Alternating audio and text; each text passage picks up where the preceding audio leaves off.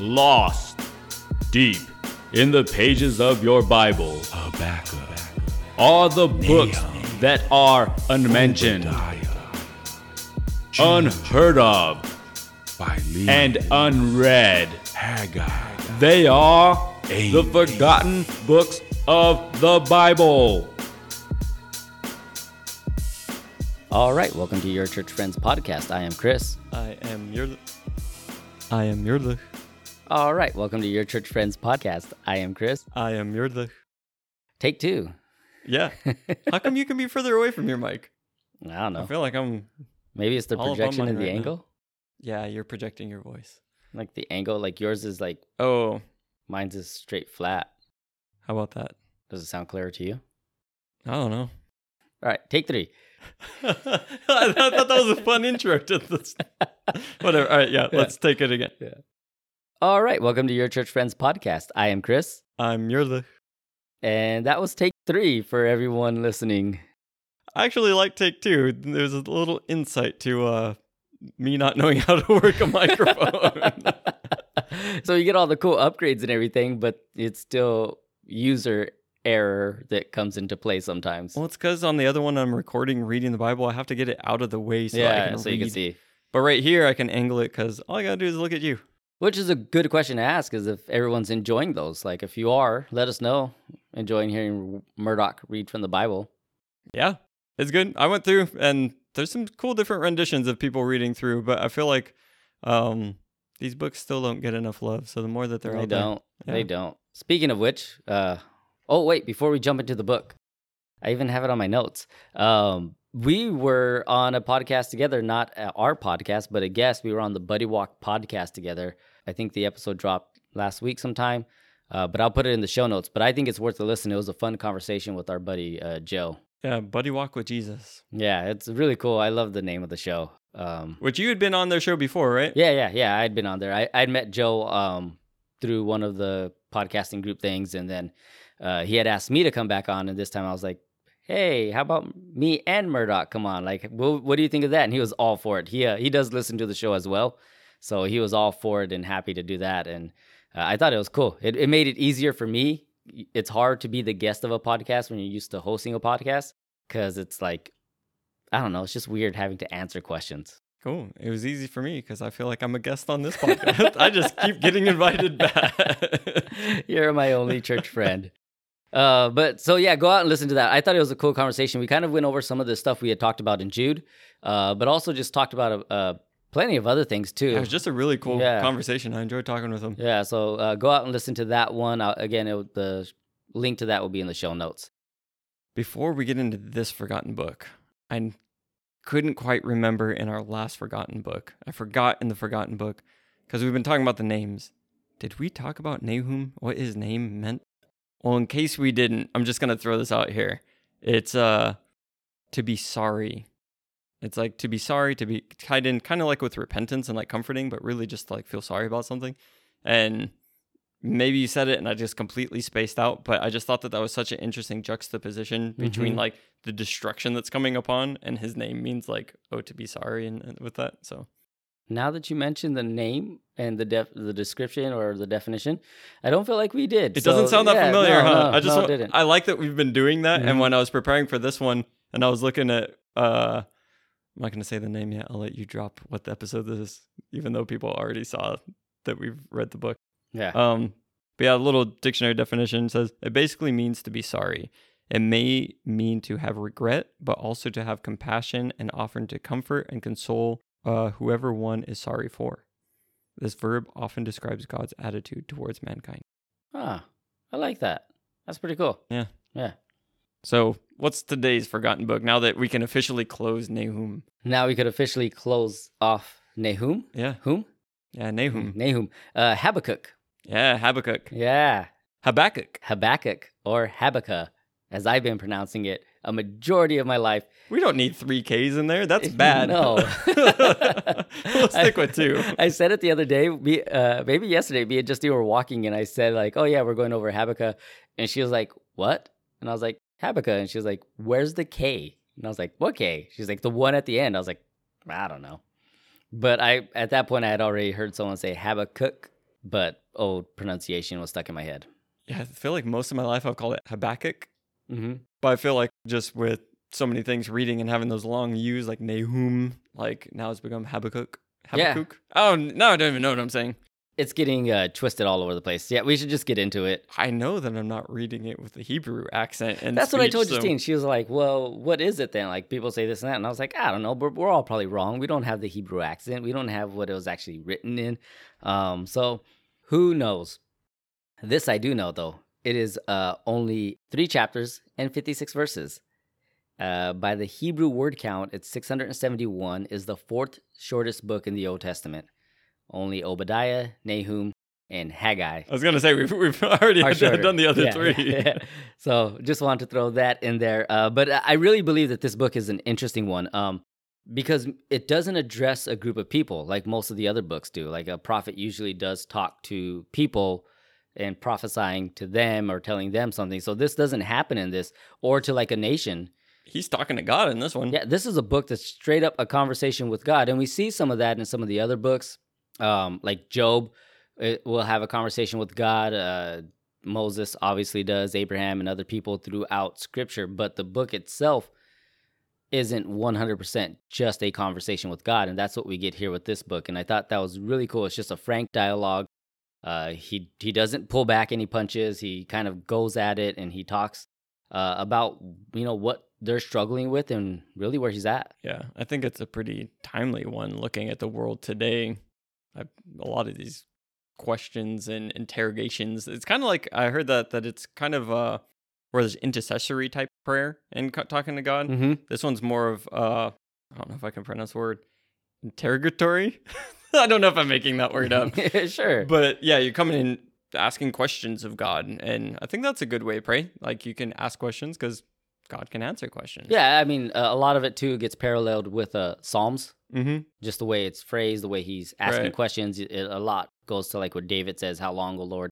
I mean, I think that's one of the first things he says, "How long, O Lord, must I call for help, but you do not listen?" Mm-hmm. Which echoes some of what David himself has said in his own prayers throughout the Psalm. And I think that as we're looking at just what the book is, and it's his prayer and him going to God, Habakkuk as a name, you know what it means? Did you look it up? I did. Uh, let me go into my notes because it's not in the beginning of my notes. Uh, yeah, it's uh, some. Uh, it's actually got. I, I saw two Mm-hmm. meanings to it. So uh, some of it uh, say that his name derived from the Akkadian, right? The Akkadian word that means garden plant or flower. Yeah, which when I looked at that, there's kind of would have been related to like a mint, some fragrant type of plant. Like, yeah. And then the other one uh, that there's a Hebrew it's a Hebrew word similar to it that means clasp or embrace, like to hug. Mm-hmm. Uh, so those are the two that people say. There's no real like solid. This is what his name means. Uh, actually, his name only appears here in the Old Testament. Nowhere else does it appear anywhere else. Um, so it, he's kind of like this isolated lone ranger, just complaining to God in a sense. Yeah. Um, just for anybody who's wondering, Akkadian. Akkadian is one of those ancient languages that when you have Phoenician and Akkadian, Ugaritic and stuff, that was just back there with ancient Hebrew. So when we're looking at words like this that you're saying, like, hey, there's not really anything like it, you can look at, well, was this a loan word from another one of those languages? Because that happened a lot, and we see that in today's culture. You know, different things get passed over.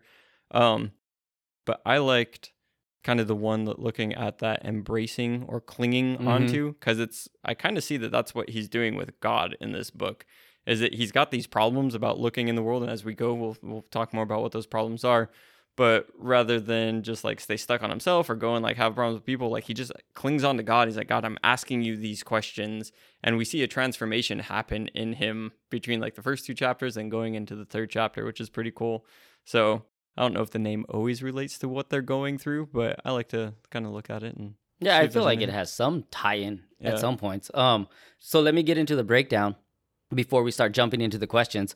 Uh, so the breakdown is it's it's a pretty clean, simple one, but we have Habakkuk uh, first complaint. So that's just the first four four verses that we're looking at, and basically his big question in those four verses is why do the wicked go unpunished? mm-hmm. and then we have God's first answer. Um, and, I really like as if we sum it all up is basically he's saying uh, before he restores his relationship with his people, they must repent of their evil actions and uh, that are separating them from him. God says, uh, I got the right group of people to do that. It's the Babylonians. Uh, and I'm going to use the Babylonians to judge Judah for their sins, in which your translation says the Chaldeans. Yeah, the two are kind of interchangeable. Um, so you have Babylon, which is the nation of Babylon. Mhm. The Chaldeans, as far as what I can study, weren't. Um, I'm not sure what the correct term is, genetically or ethnically or whatever, Babylonian, but the two they were interchanged in there, and that was who was kind of ruling. Um, in other places, Chaldeans can also get termed as astrologers because they, they were the ones that were kind of tied in with that and kind of the whole magi and like those kinds of arts and magics and stuff. So just within your Bible, sometimes if you're seeing astrologer or Chaldean or Babel Babylonian, they're all kind of within that same group of people. Yeah. Uh, then we have the. Go ahead. I was just gonna say, and when he gets that response of like, "Hey, why aren't you doing anything?" and God's basically like, "Well, I'm doing something. You just haven't seen it yet." And here's the Babylonians. Then we get his second complaint, Yeah. which his tune changes a bit. So what's his second complaint? Yeah. So his second complaint is uh basically wait what? They're worse than us. Yeah. yeah. It's a fun. Uh, I I don't, I don't want to say fun because they do go through some stuff because of it, but like just the the it's dialogue. definitely not fun. Babylon you is. Uh, but the dialogue is entertaining to read as the reader. Uh, so you get like, there's wickedness, God. Why is there wickedness? How long will we wait from you? And God's like, no, no, no, I, I hear you. Don't worry about that. I got the Babylonians. They're gonna take care of it. You're like, wait, what now? The Babylonians? They're worse than us. How are they gonna be what's judging us? Um, so it is kind of like a as reading it, it's like it's an interesting read. judging them and again coming in after the Assyrians, right? Because Yeah. we've talked about that uh, where you've got the Assyrians and then Babylon moves in and it's just like one thing after another. But it touches on something that we've talked about before when it comes to God's judgment when he moves in and even looking at this concept of day in the Lord and where modern people seem to struggle with it. The first complaint is God, you're not doing enough. The second complaint is God, you're doing too much. yeah. Right? Yeah. Church is like, you need to do something, and then God does something like, well, well you, you can't do that. Mhm. it's like, you can't please some people. Yeah, and that's what gets us into God's second answer, which is uh, chapter two, verses two through twenty. Um, and God basically says, "I know," and their judgment is coming too. Mm-hmm. And then we end chapter three is Habakkuk's prayer, and uh, he basically realizes that his perspective is more limited than God's, and trusts that God's ways are good. Um, so yeah, that's the overview. If you want to take just a nice coastal overview of what this book is, uh, that's it right there. But we do have questions. Just to put into the overview as we're looking at it, that prayer, and we'll get to it when we get to chapter three.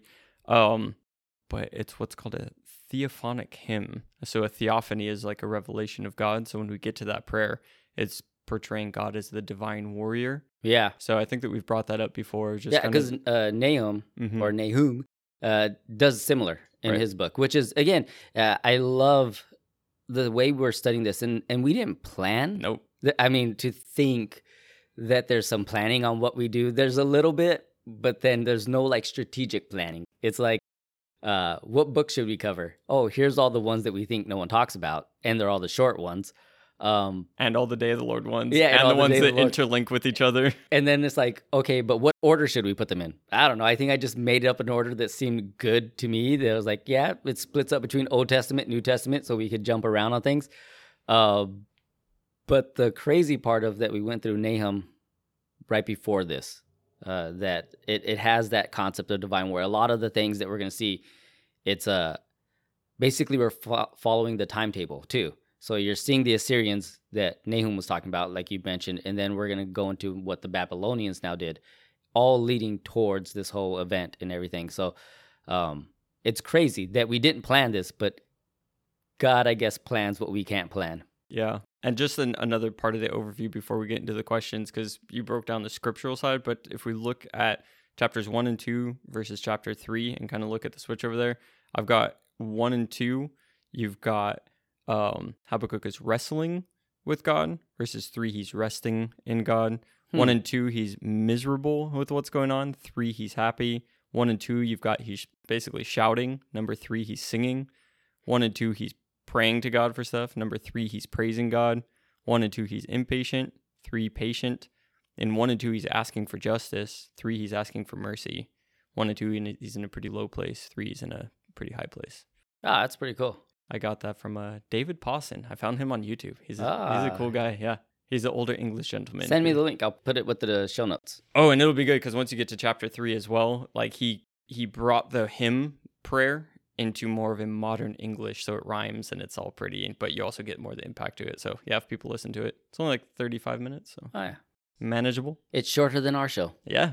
Let's look at some of the questions we'll go through. Uh, so we'll have uh, who is Habakkuk? Uh, what was the time setting for Habakkuk? Who are the Babylonians? Uh, what does Habakkuk teach us about God? And then what is a woe? Not a word, a woe. Yeah. So I put it in our. Uh, we share a, a notes file, and the autocorrect correct woe to word. So Yeah, you're like, hey, I put the questions that I want to cover and I go through and you just said, What is a word? And I was like, I don't know what he means. And rather than clarify, I'll just be surprised when I show up as a That'll guest a on this great podcast. surprise on the show. So yeah, that's where we're gonna go with uh, question number one. Who was Habakkuk? We kind of already talked about his name, so I'll I'll leave that out. I did find this. I thought that it was interesting. Uh, going along with his name was uh, because of the similarities of the word embrace. The Kabbalistic Jews in the medieval period thought that Habakkuk was the son of Elisha, promised to the uh, I think it's the Shunammite woman, and that's in Second Kings four sixteen, where um, uh, she wanted a child, and he said, "By this time next year, you'll have a child." And then, I mean, it's a whole story that's crazy, where the child ends up dying, and then Elijah lays on top of him and brings the child back to life. But because of this, uh, in uh, verse uh, sixteen, where he says, "About this time next year, Elijah said, you will hold your son in your arms." So they kind of said that Hab- Habakkuk was the promised son, uh, but chronologically, that is impossible. I just thought it was pretty interesting that some people thought that about him. But Yeah, so there's that because he's really not mentioned. I didn't Mm-mm. come across that, but what I came across was two of these um, extra canonical books that we seem to be more frequently getting into. Um, one is Bel and the Dragon, which have you have you gotten in and read that yet? yeah, yeah, I've actually have it here. Uh, I could read whatever you're going to talk about. Yeah, Bel and the Dragon. You've got basically that um, Habakkuk would be coming as, as a son of Joshua from the tribe of Levi. Mm-hmm. And then there's so that would have been from the Old Testament times, Bel and the Dragon, where that dates. That dates around the Book of Daniel and everything, or that's when it's supposed to be placed. Is the Book of Daniel? That Bel and the Dragon one is interesting though, uh, because in it it's Daniel in the lion's den, Mhm. but it's not the same lion's den that he was thrown in in Daniel. Because in Daniel it was one day. This one he's been in there for a week, and uh, Habakkuk is just like preparing some stew and has some food, and an angel comes, grabs him by the head, and swoops him over to Babylon, puts him inside of the the den with Daniel, gives Daniel the food. They encourage each other. Picks him back up and takes him back home. Yep. Yeah, it's a it's crazy. It's wild. yeah, it, it's a fun read and it's not Yeah. too long. Um, so Bel and Dragon, that's where you have that. You have that story of him coming and aiding Daniel in the lion's den. Um, but then you've got a more New Testament dated thing, the Lives of the Prophets. I believe it's Lives of the Prophets. My brain just spazzed out. It might be Lives of the Apostles. I'm pretty sure it's Lives of the Prophets. Um, but that would put him with the tribe of Simeon. So you've got two different tribes, but even there, it's not too much detail. Yeah. Everything that I got is he does identify himself as a prophet. So Mhm. from his own book, he's a prophet. And this again, Haggai and Zechariah do the same. He labels his prophecy as an oracle or a burden, and that's the same as Nahum or your favorite prophet, Malichi, Malachi. Yeah, that Italian prophet. Um, and then he could have been a priest like Jeremiah and Ezekiel, uh, since Levites served in the temple music ministry. So Mhm. because of chapter three, where it's more of a musical thing, they think that he was part of the Levite clan because of that. So even kind of tying in with a little bit of that Bel and the Dragon. And then it's also because of the way he uh, knows what uh, about the temple that they would suggest that he's a Levite. So like uh, chapter two, verse twenty says, "The Lord is holy in His temple; let the earth be silent." And his fam- uh, familiarities with temple practices. So those are the few things that we do know. Yeah, and in that those tie-ins, and it's such an interesting thing when you have that level of Bible study. And I'm glad that I can study other people who can teach me these things, and then now I know them to be able to even take the thing of how you were saying, so being at the temple and knowing those things about the temple, but then at the end of um, Habakkuk 3:19, when it's talking about to the choir master and with the instruments and stuff, and where that ties in to First Chronicles 25, when it talks about some prophesy through music. Mm-hmm. So the they're thinking even maybe that there were like temple prophets. Oh So yeah. where you would have priests and stuff around, but there's also prophets that would prophesy and, and have that going. Because yeah, he is definitely mentioned as a prophet, but he does seem like maybe rather than some of these other prophets that are off in the wilderness, like uh, Ezekiel cooking up poop and Yeah. whatever else. Habakkuk might have just gotten to stay around the temple and Yeah. had that happen. Um, so different again, just so many different roles that God uses, and where we saw with Nahum, it was a book that got written down. Here's an oracle and a vision coming to Habakkuk. So a lot of stuff. It's really cool. Yeah, and again, just like Jeremiah, who Mhm. was a prophet and a priest. So So yeah, that's right. so you, it's it's not like it's unheard of or uncommon. Mhm. Uh, it's in it's in there throughout the Bible. Uh, one of the things is it doesn't really specify the identity of where he's from, but uh, most say unquestionably it is Judah. So there's not Yeah. really doubt that I didn't really see anything like we saw with Nahum. Could have been here, could have been there, could have been everywhere. Uh, this one, everything was just pointing towards Judah. Well, because the Assyrians already came and got Israel, Yeah, and who was left was Judah, and that's where Babylon was coming for Judah. Yeah. And then uh, the other thing, I thought this was cool. I read this and I thought, you know, what do we actually know about him that we can read? Uh, one of the things I read in a commentary was he was a spiritual man with a profound love of God. He had a keen sense of hum- uh, of humanity's sinfulness and God's holy character. hmm Uh, he was a courageous individual who shared a very unpopular message in a hostile political environment. And then uh, that as a late 7th century BC prophet, his contemporaries were Nahum, Zephaniah, and Jeremiah. And that also he probably knew a young Daniel and Ezekiel before both of them were taken captive uh, by the Babylonians in 605 BC. So there's more in there. It's Yeah. pretty cool. Uh, and a lot of that too, like that, who he was as character, I really wanted to pull out because I think that speaks volumes. Sometimes we get into these prophets and we're like talking about where they could be buried or where they're from and all these other crazy things. And and uh, for me, I really just narrowed it down on his character. And and the one that I really loved was that he had a sense of the humanity's sinfulness, but really knew who God's character was. I'm with you on that. And to go back to something that you said in the very beginning, we were talking about his name and just that's not a used word, and you're kind of saying that he stands alone in some senses. Um, even the introduction that he gets, there's no other prophet that gets introduced this way as we dive into the book Habakkuk 1 1. This is the burden that Habakkuk the prophet received in a vision. Mhm. Like none of the other ones start off this way.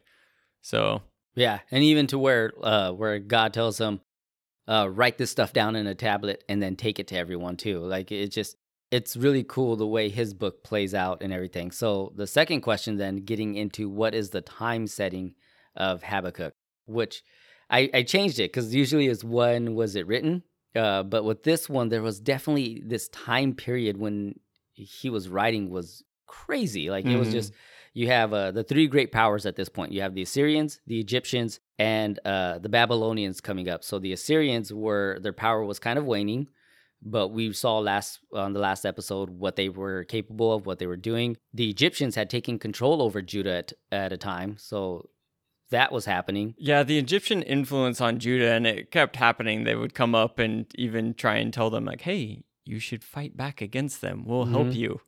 and then they don't. And it's like, oh, that was just the really long siege on Judah. Like, Yeah, yeah. and Thanks, then Egypt. Babylon was on the rise, so they were rising up. Uh, but using Babylon, uh, their invasion as a point of reference, Habakkuk's life and ministry may have extended from the latter part of uh, Manasseh's reign uh, to what was that, sixty nine or six ninety six BC to six forty two BC, uh, to the rule of Judah's last king Zedekiah. So that's people are saying like his lifespan in ministry were in there, but since it didn't mention the fall of Jerusalem in 586, that maybe he died before that event happened. Yeah, from what I was getting is that it was probably written somewhere between 609 and 597. And it was pretty interesting looking at this because um, Habakkuk, when he's talking about things, he's talking about some of the bad rulership that's happening where he's at. Or right around that time that you were mentioning, we have King Josiah. And King Josiah ruled from 639 to 609. And the thing about King Josiah is he was actually like one of the good kings. It's Mhm. the few good kings that you get in the Old Testament. You can go and read about him, but Josiah's the one that came in and he's like, What? There's a scripture we should be following? What? This is good. Oh, we should tear down these idols and these Asherah poles and everything. Let's do that. And you have Josiah, and he ruled from 639 till 609 when he was killed in the Battle of Megiddo. uh, Second Chronicles 34 2 says uh, about Josiah, which is a very rare term that you'll hear, is that he walked in the ways of David, his father. Mm-hmm. So, yeah, you get that he's one of the better. And his dad wasn't great. His grandpa wasn't great. No. Like, these are the people who were worshiping idols and doing all that stuff. Um, and he comes in, and I love the way uh, that it says that he purged Mm-hmm. out all the idols and temple worshiping. Yeah. So the, I, I don't think that Habakkuk would have too much of a problem with him given the character that you Right, said that he had. So basically, after Josiah died, he was going to have his son Jehoahaz, Yeah. which would probably have been pretty good. But Jehoahaz got taken captive, and instead they appointed Jehoiakim, and things just went down from there. So yeah, it seems like with Jehoiakim coming in, that's where Habakkuk would have been like, God, what's happening? it's really a crazy up and down both politically and spiritually when you look at his reign you're like you're looking at it or or not his reign but his lifespan um that he saw the kind of bad happening and then there's josiah the good and in josiah there was so much good there was uh the celebration of the passover that hadn't happened since Mhm. samuel Yeah. so you're talking about four 500 years of no passover and the passover Passover is big deal. so important. It was like you need to do this every year to remind you of who I am. Like this was a thing of reminding what God had done for them. Uh, so they had done that, and yeah, it was just a, a great thing. And then yeah, you have his son who gets taken by the Egyptians, and then you have uh, Jehoiakim, uh, who in Jeremiah he killed Uriah the prophet. Um, he also burned the scrolls that were from Jeremiah uh, that God was basically warning him what to do, right? He burned those up. And uh, then you get in the fourth year, uh, Nebuchadnezzar defeated Necho. That's the king of, or the pharaoh, Yeah, in Egypt. and the battle of, what's it? Yeah, Carchemish, something like Carchemish? that. Yeah, Carchemish. And then they took over Judah. Um, and then, yeah, from there, it's uh, another son. And then you have uh, Zedekiah. And it- this is all the stuff that's happening during that time span. And it's not good. You have Jehoiakim, who's, like you were saying, paying homage, tribute Yeah. to Nebuchadnezzar, but then rebelled, and that made everything worse for him. Um, but yeah, it was just the the spiritual high of Joshua, then the deep depravity of Jehoiakim. Um, so that's where we're kind of looking at, like when he starts writing, how long will this last? God, I could get it. it it's like you saw the height of Judah, right? The turnaround. Like this could be where we change our ways, and then nope, just right back into it. So yeah, as we're placing it, like you said, the more the time placement, so we can get there. And in the background of these things happening with these kings, King Josiah and everything, you have the Assyrians and all of that craziness, and then mm-hmm. you have Babylon up and coming and all of that craziness.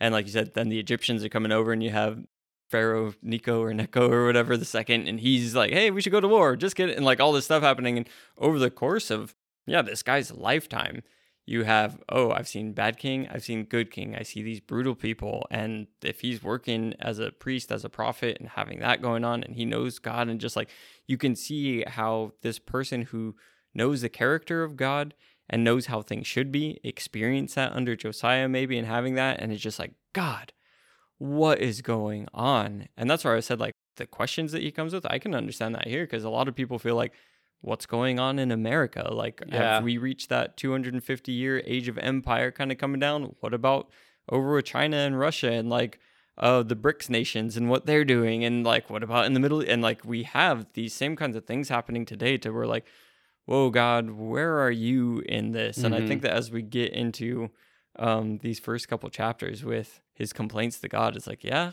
I can see how somebody who's lived through some, I'm only 33. I had to think for a second. That's No. too long of a pause. You're not in your 20s anymore, sir. Yeah, I'm only 33. And when I look at just the changes in that, and even since I started paying attention or caring about it, it's like things can change pretty Yeah. rapidly.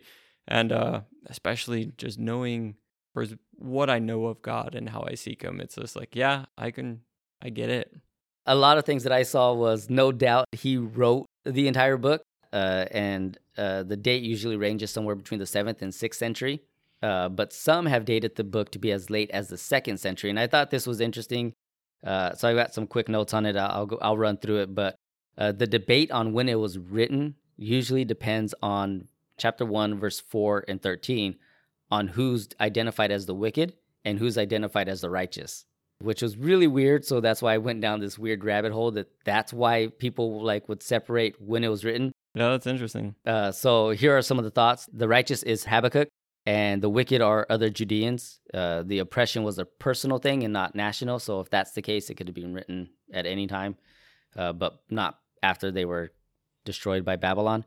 Uh, another thought was that the wicked uh, is Babylon and Judah as the righteous. And then there we have Assyria was the wicked. So again, it could time shift on Mhm. when all this is done. Someone uh, had a thought that it was Alexander the Great and the Greeks, but then the Dead Sea Scrolls debunked that theory, so it can be that. And uh, some of them have Antioch the Fourth uh, as the wicked, but this isn't possible because the writings of uh, Jesus ben Sirach from uh, his wisdoms does point out the twelve, and so the writings were before that. So it's it, Wait, was that uh, Antiochus? Antiochus the fourth? Antiochus, Yeah, yes, okay. yeah, that dude. Uh, so yeah, I, I just thought it was interesting that there's debate on when, just because of those two words, and I would have never like looked at that and been like, no, this is not that because of this. yeah, and I get. what were you gonna say? I- I- there's just I'd, I'd rather spend our minutes on something else than uh, for me. I just verse six. Behold, I'm raising up the Chaldeans, that ruthless and impetuous Mhm. nation. It's like I think that that times it pretty much when you've got what's going yeah, on. Yeah, so that's why. and most, I get that there's smarter people than me that can break apart things and do things, but I think that most scholarship would also agree with that point and the general uh, area of time that we've given it. Yeah, the, the, during the reign of Jehoahaz, or most likely, sorry, uh, Jehoiakim. Yeah. uh, during his time frame. That's probably the best time it was written. Oh, and I have this. I thought this was cool. I, I got two commentary things here, and I'll read them both real quickly. It says the Babylonian records indicate that after his victory over Pharaoh Necho at Carchemish, Nebuchadnezzar subdued Syria, Lebanon, and and other areas. Egyptian allies, including Judah's king Jehoiakim, were logical targets. And again, you find that in Second Kings chapter twenty-three. And according to the Babylonian priest historian Berosus, uh, about 300 BC, Nebuchadnezzar was in possession of captives he had taken from the Jews, uh, the Phoenicians, the Syrians, and and the nations that belonged to Egypt. And by the time of his father's death in August of 605 BC, Daniel reports that Jerusalem's capitulated to Nebuchadnezzar in Jehoiakim's third year, 605 BC. And then, so this is just all more support of when it was written, that this is the logical time frame. And then Stephen R. Miller's book uh, on Habakkuk, it says, in conclusion, if the Babylonian invasion mentioned in Habakkuk 1 6 is the 605 BC, Habakkuk wrote his first prophecy shortly before that event. Habakkuk presumably finished his composition, whether one holds he wrote a part of it or the whole book, uh, sometimes before Nebuchadnezzar destroyed Jerusalem in 586 BC, since he surely would have mentioned that disaster. So, lots and lots of information to get the point across of that's when it was probably written in the setting. Yeah. Just a couple things as wait, what what are the questions we're covering? Because it might factor in as we keep Who are the Babylonians? Um, what does he show us about God? And then the woes. Yeah, let's move on. Who are the Babylonians? So, from Habakkuk's perspective, uh, they were treacherous. So, you can see that in verse 13 of chapter 1. Uh, they were a wicked foe that gathers captives like fish in a net. That's 115. They were merciless destroyers of helpless nations. That's verse 17. So, uh, I did want to touch on who they were from what he was saying.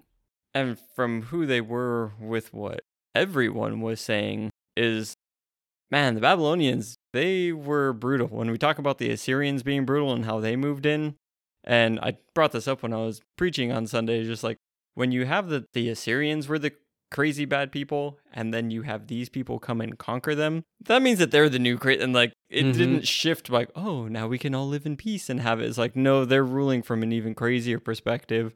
And uh, in that, what I w- was learning is that Babylon had like this scorched earth mentality. They would go through and yeah, nothing was left. You know, they'd cut down the trees, they'd take the cattle, they'd burn the villages, they'd do the stuff and just like it was crazy brutal to where yeah, nothing was left alive in their in their wake.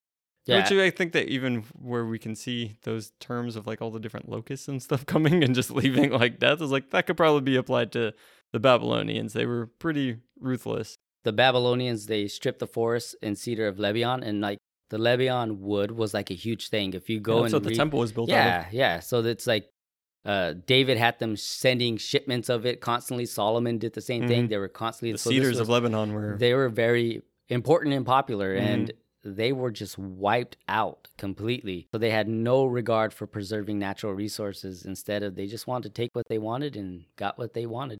Um, but Babylon was the cultural and political center of Mesopotamia during much of the second and first millennia BC.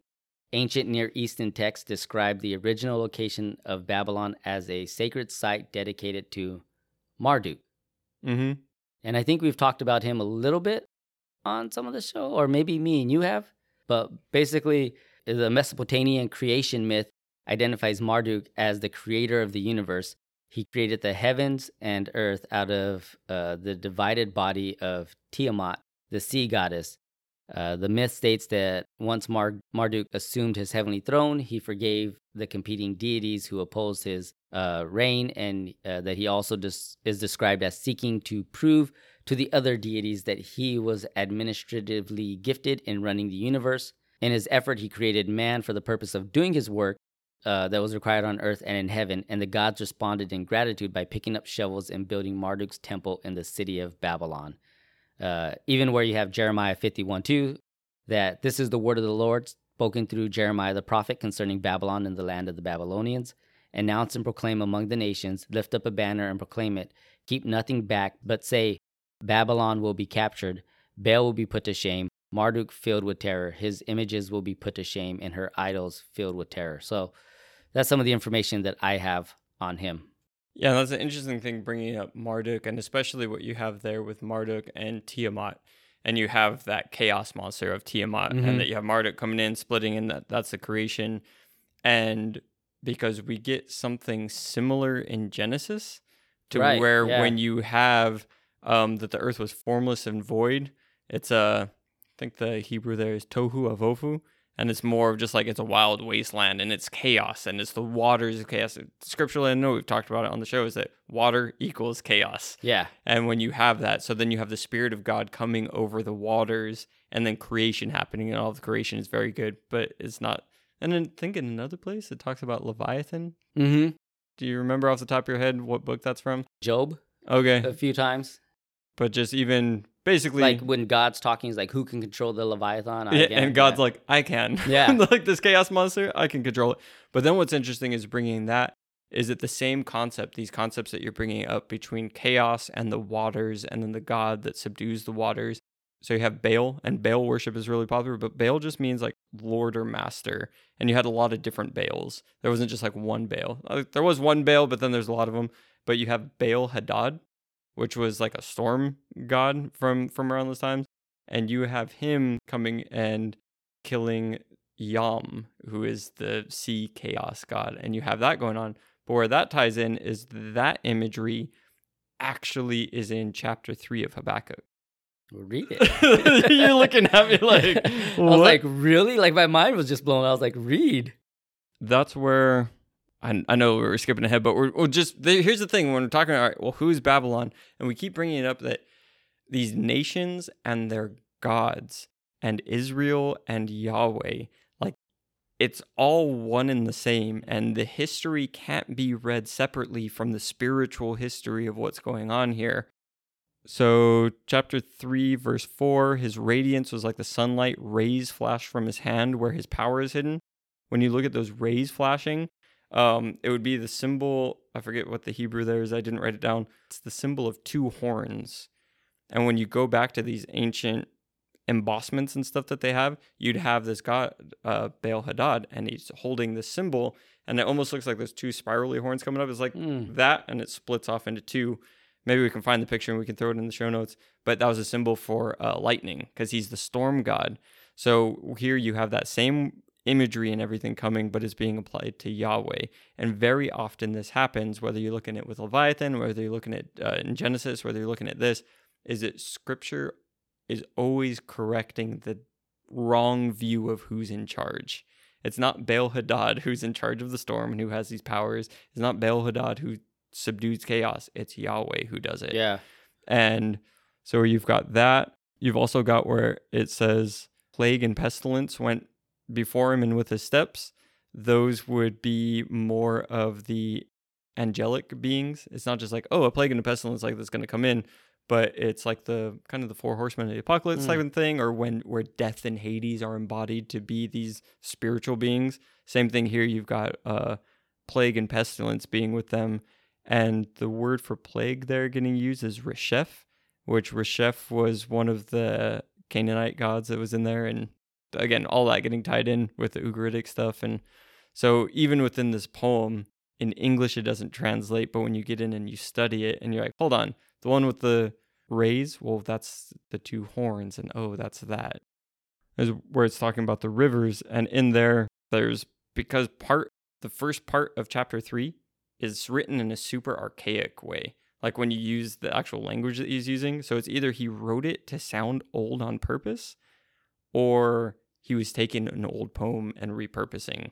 And then like the last part of chapter three was more in his hand, but like that first portion is like an older style thing that's coming in.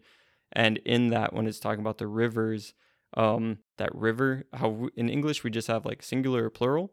There's a thing called a dual, so you could almost just by saying rivers like mean two. Oh yeah, gotcha. And that was a thing there that the Ugaritic god El lived at the twin rivers at the pool of the double deep Mm. and you got El getting tied into that stuff too. So I know as we maybe get to chapter three, but just when we're looking at oh Babylon and Marduk and all of these things, that again the imagery of these gods is coming in even here, but with the correction that Yahweh. Is better. Yeah. And, and you even see it like uh, somewhat in the new, well, not somewhat, obviously in the New Testament, where Jesus comes in and he's walking on the water, Mm-hmm. right? Saying the same thing is that uh, Jesus had the power to calm the chaos, to subdue this other God, that it would. He basically walked all over it, um, in a sense. Like Yeah, if you're looking at the im- imagery of it, yeah, he's got like is. uh, we used to sing the uh, the song uh, at the Pentecostal youth conventions I would go to, and it was uh, when I went to the enemy's camp. I Mm-hmm. took back what he stole from me, and it was just like very repetitive. And then the like the hook where you would jump up and down would be like he's under my feet, he's under my feet, and you'd jump up and down and like bounce. and that was like literally what Jesus was doing while walking on the water. Uh, so uh, it's knowing these kind of things, though, right? Like if you don't understand that water is chaos and what it represents, Which I didn't God, for most of my. Christian life. yeah, yeah, that's not taught on a Sunday morning.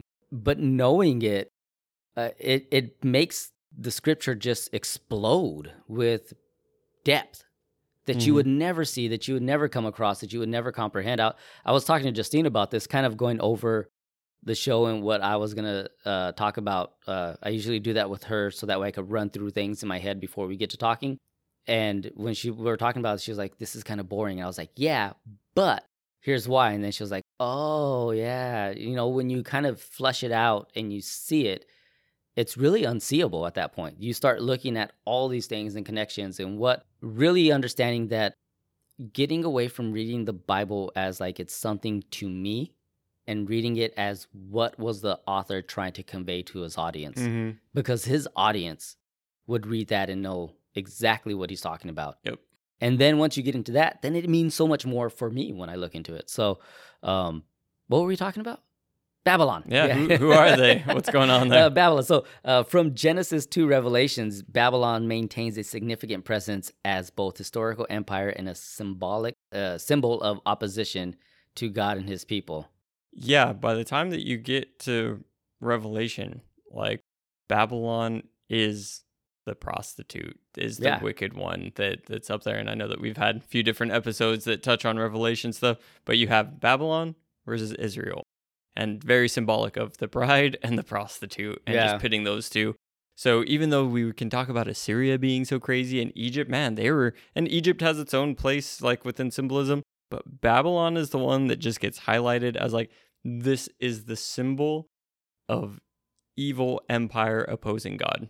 And even where Egypt is a form of Babylon, Mm-hmm. and that Assyria is a form of Babylon. Right. It, it becomes the type. yeah, that it becomes the same thing, and that Israel themselves had become a form of Babylon with all the evil that their kings were doing and how they were mistreating and abusing people themselves. But there's 287 references to Babylon in the Old Testament, Hmm. 82 uh, references to it as the Chaldeans, uh, and the first biblical reference to Babylon. And it's the only ones in the first five books of the Bible are in Genesis 10:10 and Genesis uh, 11, the Tower of Babel. So in Genesis 10:10, I'm going to read a little bit more than 10:10. I'll read 8 to 12. It says, uh, Cush was the father of Nimrod, who became a mighty warrior on the earth. He was a mighty hunter before the Lord. That is why it is said, like Nimrod, a mighty hunter before the Lord. Yeah, you know how they say that. You know, everyone says that. Yeah, that's why they say that. I, I didn't know, but then they told me right here. Man, I've been saying that since. when I put it on my notes, I didn't catch that. When I read it out loud, I was like, that's why they say it. uh, but uh, it continues. The first center of his kingdom uh, were Babylon, Uruk, uh, Akkad, and then Kalneh in Shinar. Uh, and from that land, he went to Assyria, where he built Nineveh uh, and a bunch of other places, uh, which is between all this other things. And then these were the great cities. So Mhm. there you see that Nimrod went out, built Babylon and all these other really historic ancient cities. I I think uh, uh, Uruk is uh, the Epic of Gilgamesh, Gilgamesh is like centered around uh, that I believe city. so. Um, if we're wrong, someone correct us. Uh, but then, yeah, you get into chapter 11 and you have the Tower of Babel. And a lot of people have said that Babel isn't the best translation, that the translation is Babylon. And basically, what was happening there is that the tower was a, an ancient Mesopotamian ziggurat that demonstrates humanity's increasing sin. But when God separates and uh, has everyone speak different languages, that he is uh, superior over all human nations. And just so people know what a ziggurat is, because I didn't, uh, it's a large religious uh, structure building that was built in ancient Mes- Mesopotamia that took the form. Yeah, so most people have probably seen pictures of them. They kind of remind me of more of the pyramids that you'd maybe find in like South America or something that are more stepped as they Yeah. come up. It's not the triangular, flat looking ones like you see in Egypt.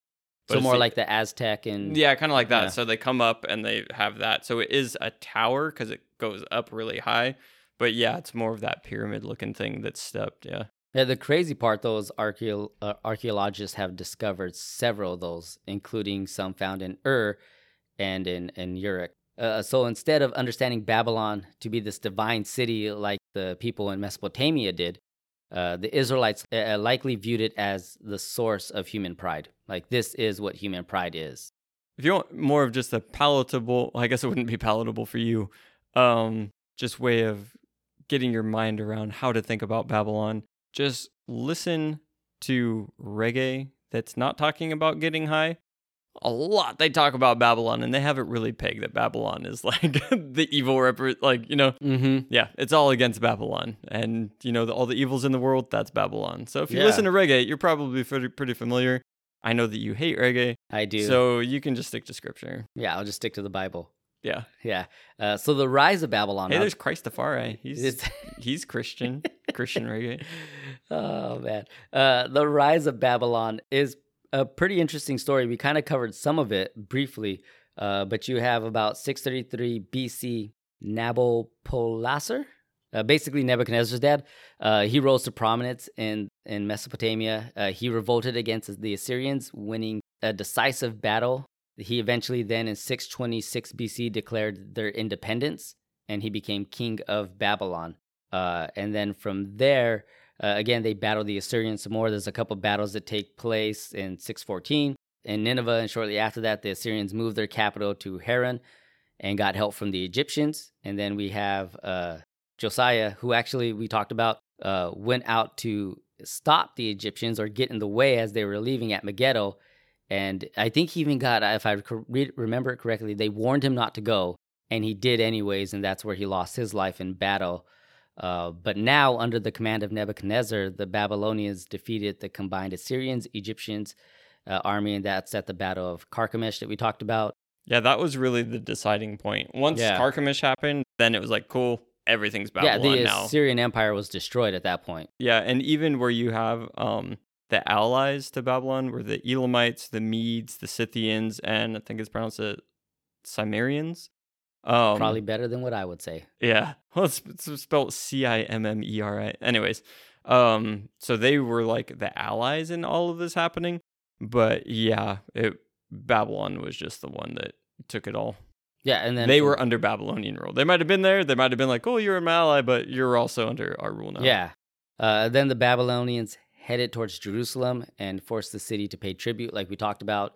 Uh, it was during this time we're seeing probably is when Daniel, Hezekiah, we're seeing Daniel, Ezekiel, Hananiah, um, Mishael, and Azariah.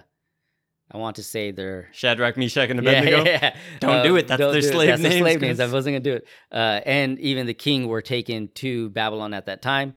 Uh, Nebuchadnezzar forced Jehoiakim to swear allegiance to Babylon, and allowed him to remain as king.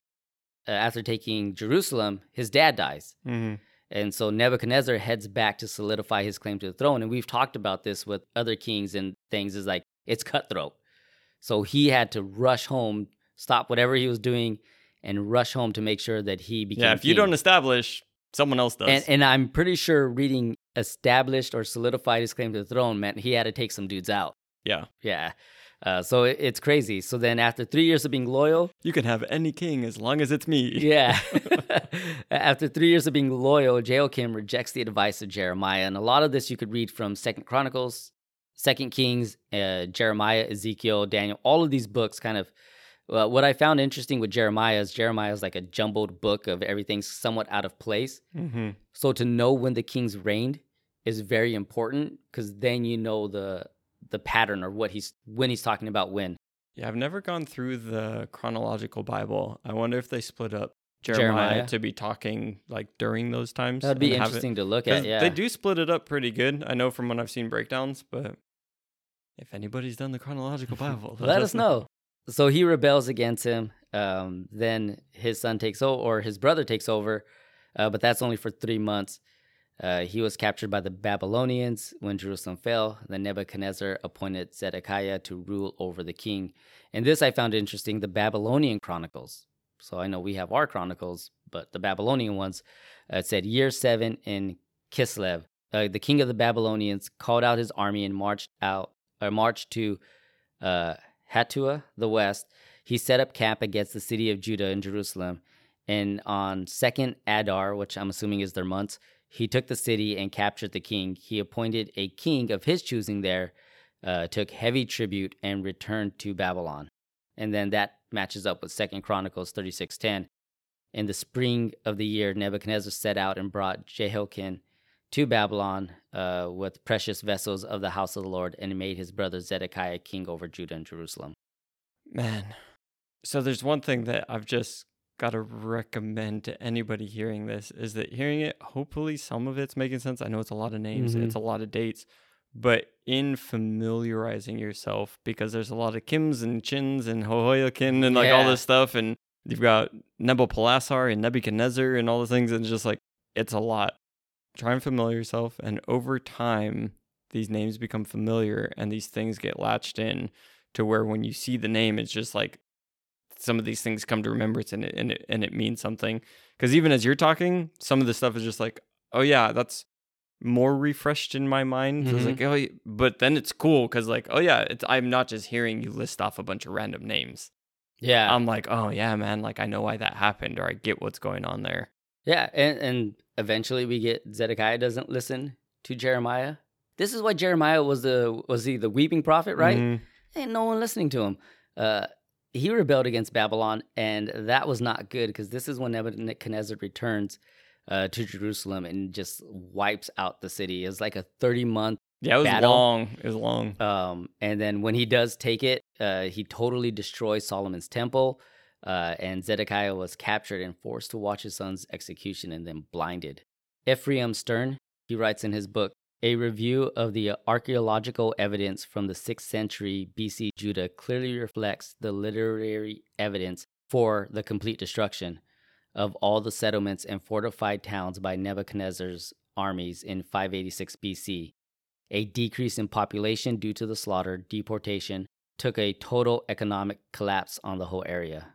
So, that uh, I wanted to add in because archaeologically they went out there and were like, oh, there's evidence to show how bad this destruction was. Like it just wiped them out completely, which then makes sense when you get to Daniel chapter 4, verse 30, and Nebuchadnezzar stands up on his palace and says, Is not Babylon great? Look at all the stuff I've done by my mighty power and everything for the glory and for my majesty, right? Like it's because, yeah, you conquered the world at that point. Yeah. And within that conquering, one of the things, and I think that within all of those names, you might have started to mention Hezekiah. Yes. So I know that we talked in the Nahum episode a bit about Sennacherib and like Yeah, some yeah, of that yeah. stuff that's going on there. But you have King Hezekiah and Hezekiah and Isaiah. They were kind of like, you know, he was a prophet that was talking to King Hezekiah and what goes on there. But you have in Second Kings chapter 20, verses 12 through 19, basically Hezekiah gets sick and the king of Babylon sends a couple messengers with a note that's basically like, Hey, I heard that you're sick. And Hezekiah's like, Oh man, this guy knows who I am. And he basically goes and shows these two guys from Babylon. Like- Everything. yeah. He's like, yeah. Hey, you want to see my palace? Yeah. Look at all my riches. You think that's cool? Check out our temple. Look at all these riches. And then sends them on their way. And Isaiah comes and he's just like, uh, who are those guys? What did you do? He's like, oh, those are guys from Babylon. And Isaiah was just like, everything is going to be gone. Mhm. They're coming for it. And sure enough. So just when we're looking at the destruction, like when you've got it in Israel's history, we've got these touch points Mhm. to where like, oh, Babylon, oh, not good. Yeah. So whether it's with uh, Hezekiah and what was going on there, or whether it was with uh, Jehoiakim and Jehoiachin and and those guys, like, man, listen to Isaiah, listen, listen to the prophets, guys. It, it's interesting what I noticed too is that uh, you get the mention of Babylon in Genesis, and then it kind of Babylon is silent Mhm. until the prophets start prophesying about them. They're coming, they're coming, they're coming, and then it's like the wave just hit, right? But they were throughout a lot of Israel's history, they were silent or not even heard of. And then once well, they were kind of just like a small city, city state that was there, and even through Assyria coming up, like they kind of came, you know, grew and Mhm. shrunk, grew and shrunk a bit. But yeah, they weren't, they weren't the force until they were. yeah, and then when they were the force, it was like they were the force. Um, And then even then, this massive thing going back to the time that this is happening, you have the Syrians, then you have the Babylonians, and the Persians come in with King Cyrus and wipe out the Babylon. Yeah, like, you know what I mean? It's it's really tumultuous and yeah, that's crazy stuff. Yeah, and we Daniel chapter five has that, whereas like all of a sudden it just they came in and wiped them all out. Uh, in the New Testament, Babylon's referenced twelve times, and to no surprise, a lot of the references to Babylon are somewhat allusions to Rome, uh, because like Babylon, Rome was oppressive imperial power that besieged Jerusalem and desecrated the temple. The Book of Revelations portrays we talked about Babylon, the great city, as the mother of the prostitute of prostitutes and the abomination of the earth Mm-hmm. uh, and that she will be cast down at the end times judgment. And Revelations is full of Old Testament imagery. So the historic city and empire of Babylon was always depicted by the prophets as ungodly power that existed. Yeah. So that's that's that's Babylon. Um, Which and that's why I wanted to put in kind of the end of Babylon because that's Habakkuk chapter two. yeah, When you've got the okay, God, that's real brutal. You're gonna send them in, like that's too much, and God comes back with, No, they will also be judged. which is the great part. We saw the same thing in Nahum, right? that, that God's like not forgetting about these people as well. That because they're being used by me doesn't mean that I'm okay with what they're doing. Mm-hmm. they're just coming in to do this because of your guys' sin. Like your guys' sin has also reached me and, and a judgment has come. Which that's kind of what Habakkuk says at one point, or he's he rebuttals back. He's like, wait, wait, wait. you're going to use somebody that's that much more wicked than we are to Mhm. judge it like and it's the you're saying that we're doing bad but you're using bad people to come and like do stuff to us again i can i can understand that but Yeah, it's real questions. yeah I know I'm bad, but I'm not as bad as that person. Why are they off having that success or that lifestyle? Like, where's the fairness of God? And, and the whole time, what the reminder is that God says is like, I see you and I see them. Because I'm the God of judgment doesn't mean that I have to judge at the same time. hmm You know, I could do things separately on what seems best and what fits my will, you know, and, and that's where Habakkuk at the end of the book is like, no, yeah, you're God. i'm gonna wait Uh, I, yeah, I will, that's such a beautiful part there. I can't wait to talk about that next week. Question four what's question four What does Habakkuk teach us about God? I could run through this pretty quickly. You see in chapter one and chapter two and chapter three, uh, but one of the cool things that I saw is that he is the Holy One whose eyes are too pure to look on evil and cannot tolerate what is wrong. And then Habakkuk illustrates uh, a God who truly is worthy of faith and worship, uh, that he is just and will punish sin and deliver the righteous. In the book's uh, climactic, uh, what did you call it, theophanic vision? Yep. Uh, Yahweh appears as a mighty warrior who battles the wicked on the behalf of the saints.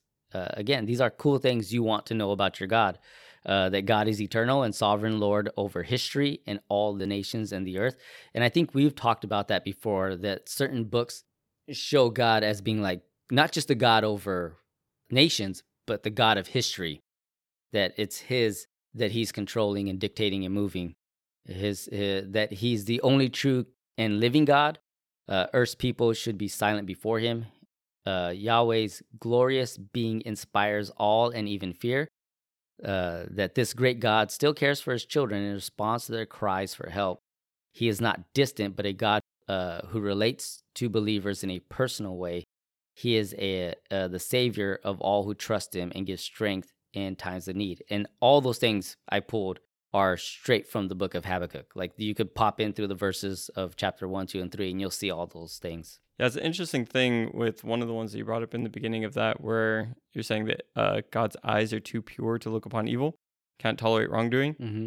And that's one of the things is that we have that as one of Habakkuk's complaints that's going out. And when I read that, it's like, is that necessarily true? Because it's kind of like a lot of things get said by people in scripture, but is it true? Like Job and all of his friends, right? They're all saying all kinds of stuff, Mhm. but it's like, is that true of God? Because they said a whole lot of things about who he was, and then God speaks, right? So we have here one of Habakkuk's things, and basically this is him going, oh, you're going to use the Chaldeans, you're using the Babylonians.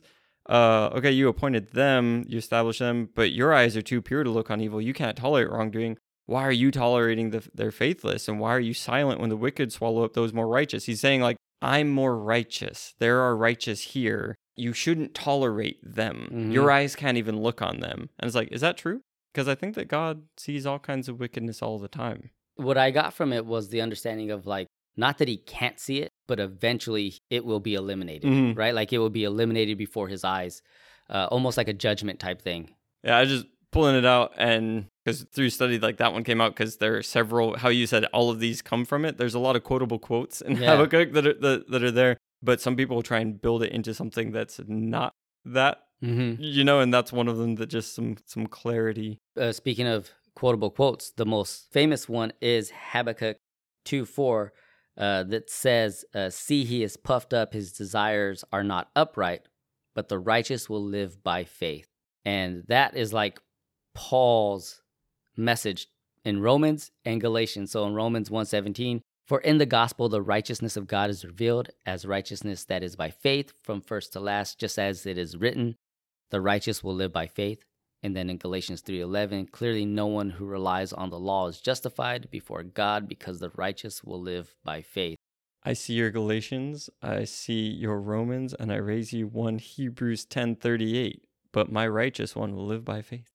And I'll raise you that these verses were the rally cry of Martin Luther, John Calvin, and others who launched the Protestant Reformation in 16th century. And I think, again, going to these quotable quotes and even coming from that, the righteous living by faith and looking at faith as to restore that and have it be what it is. Because so much of this today, is like, oh yeah, well I have faith. I believed in a thing once. Mhm. I said a prayer because I had faith or whatever. And it's like going back to Paul, and you know we're Habakkuk and what this living by it, Yeah. um, persevering in it, living in faithfulness. Like to really restore that. I think that within Protestantism, we've got a whole lot of like, oh yeah, I've, like I exhibited faith once in my life, and like that should be absolutely fine. And it's like, no, that's not what living by faith is. Mhm.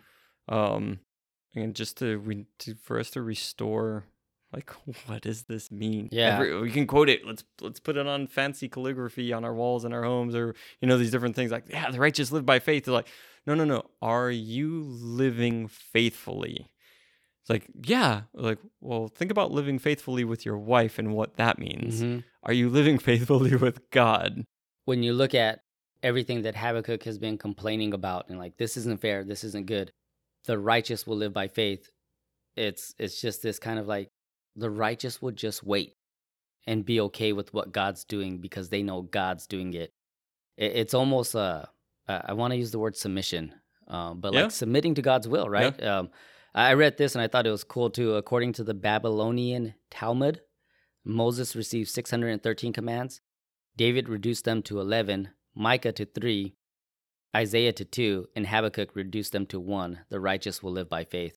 Which, yeah, like it's it's a cool way to break it down, right? That Mhm. you had all the laws, and even as Paul was saying in Galatians, like all the laws, like if you rely on them, then you've got to do all 613 of them. But this right here, that the righteous will live by faith. And when you're righteous, that means you're desiring what God wants Mm-hmm. you're you're obedient you're living according to his will and way but yeah that i thought that this was cool to even get into like uh the characteristics of god that he shows us And I think that in submitting, because again, what we have is Ba- Babylon coming in and all this Mhm. th- happening, right? And we've talked before about the remnant, that there's always the remnant of the faithful. And if you're looking at Habakkuk saying, eh, the Babylonians coming in, they're even worse. Like, what about the righteous ones that are here? You know, what are we going to do here? And that the answer is live by faith. Because if you live by faith, even in the midst of Assyria, even in the midst of Babylon, even in the midst of Persia, what Rome, whatever it is, God will put a protection over you. Not saying that it'll always mean like you you die in old age, but he'll keep the remnant, he'll keep the faithful. And I think that we brought it you can tell me when we brought it up because you you're, you're the one that talked about it. But when we were talking about um kind of the end times imagery of like one will be taken and one will be left. oh yeah yeah The normal like we tend to think today, oh yeah, to get i don't taken know if i brought good. that up on the show i think that's just us talking I think you brought it up one time. Well, if not, just the imagery of like one Yeah. getting taken, one getting left, and we tend to think, oh yeah, let's get taken. Like that'll be good. Go be a Jesus. But it's like the imagery is more of like, no, when you get taken, you're getting taken by Babylon. Like you know, it's better to be left, and that that's the kind of thing that like to live by faith, to be faithful to God, is that He'll keep you in the remnant.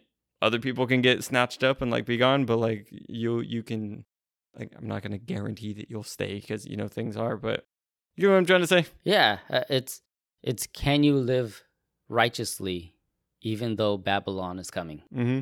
like it's gonna be awful and you're gonna get taken into there and if you're not taken in there what you're living in has been completely destroyed and the poorest of poor has been left there but can you stay righteous and that's when you look at daniel hananiah mishael azariah who stayed faithful in that and, and jeremiah who told him hey you're going to babylon Mm-hmm.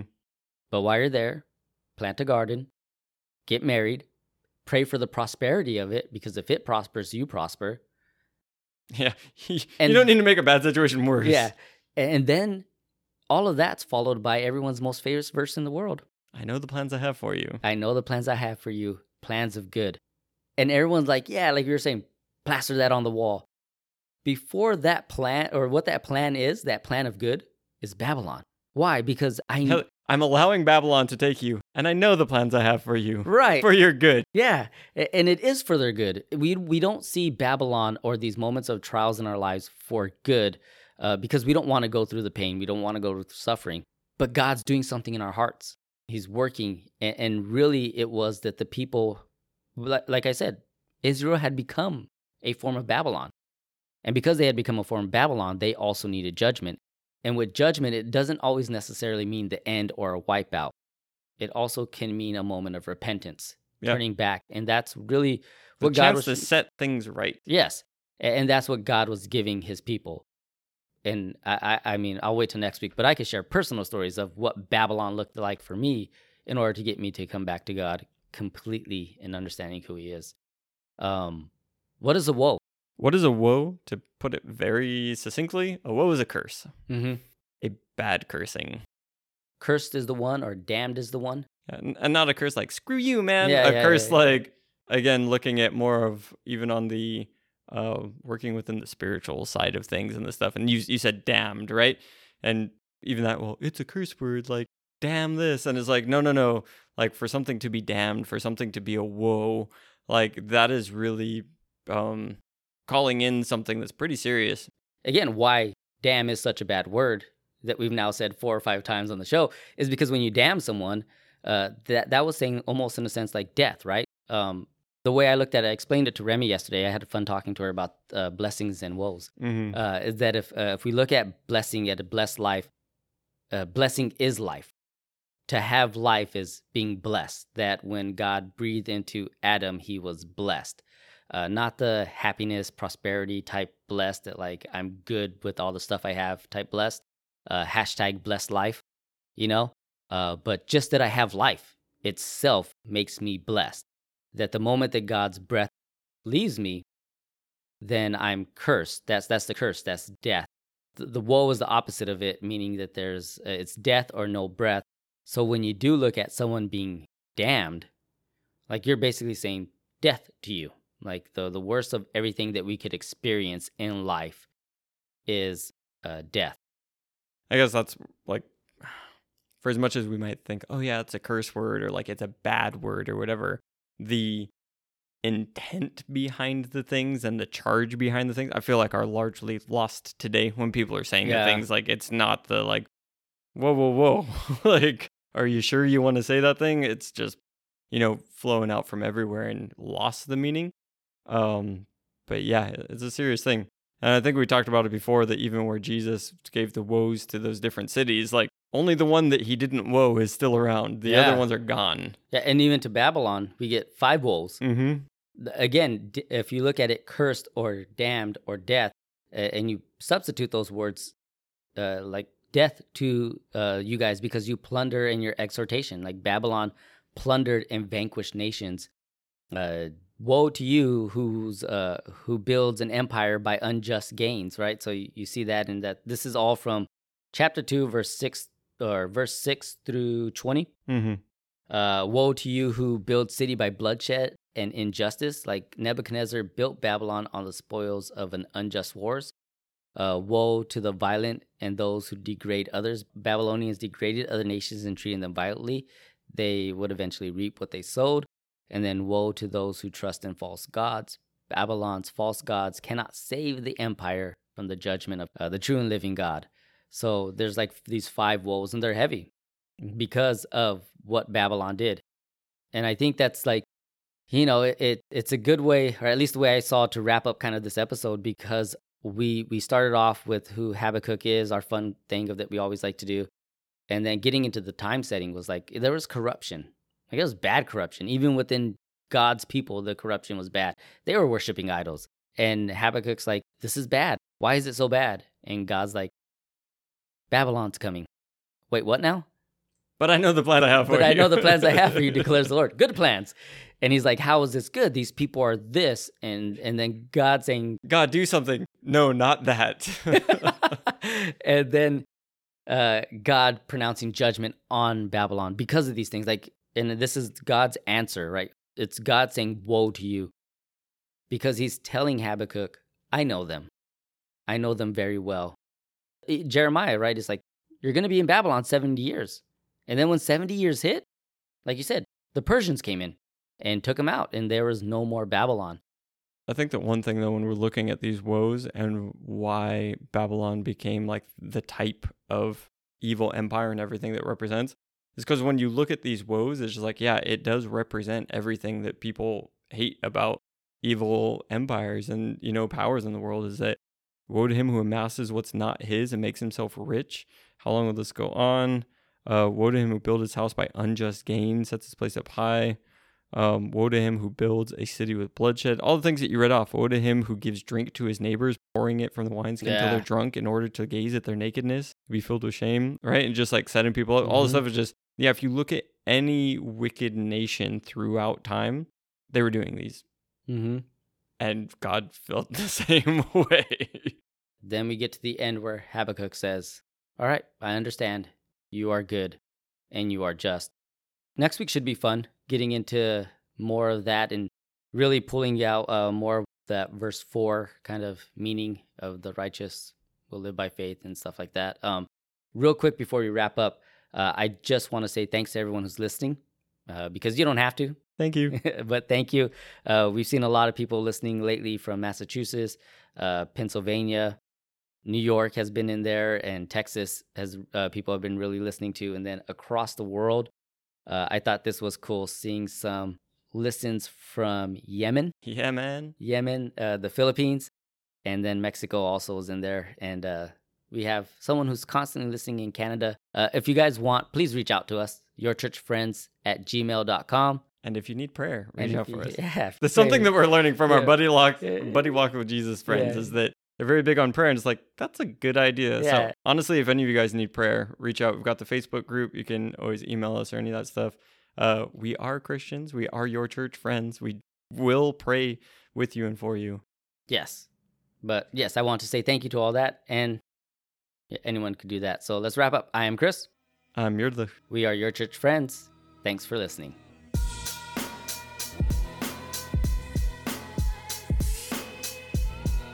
Habakkuk, Nahum, Obadiah, Jude, Philemon, Haggai, Amos,